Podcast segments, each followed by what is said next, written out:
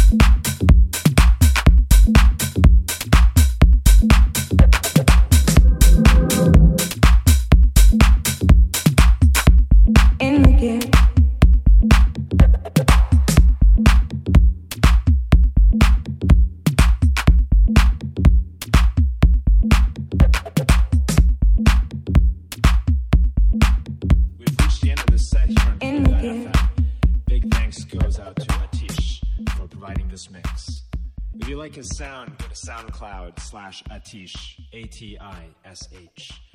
Until next time.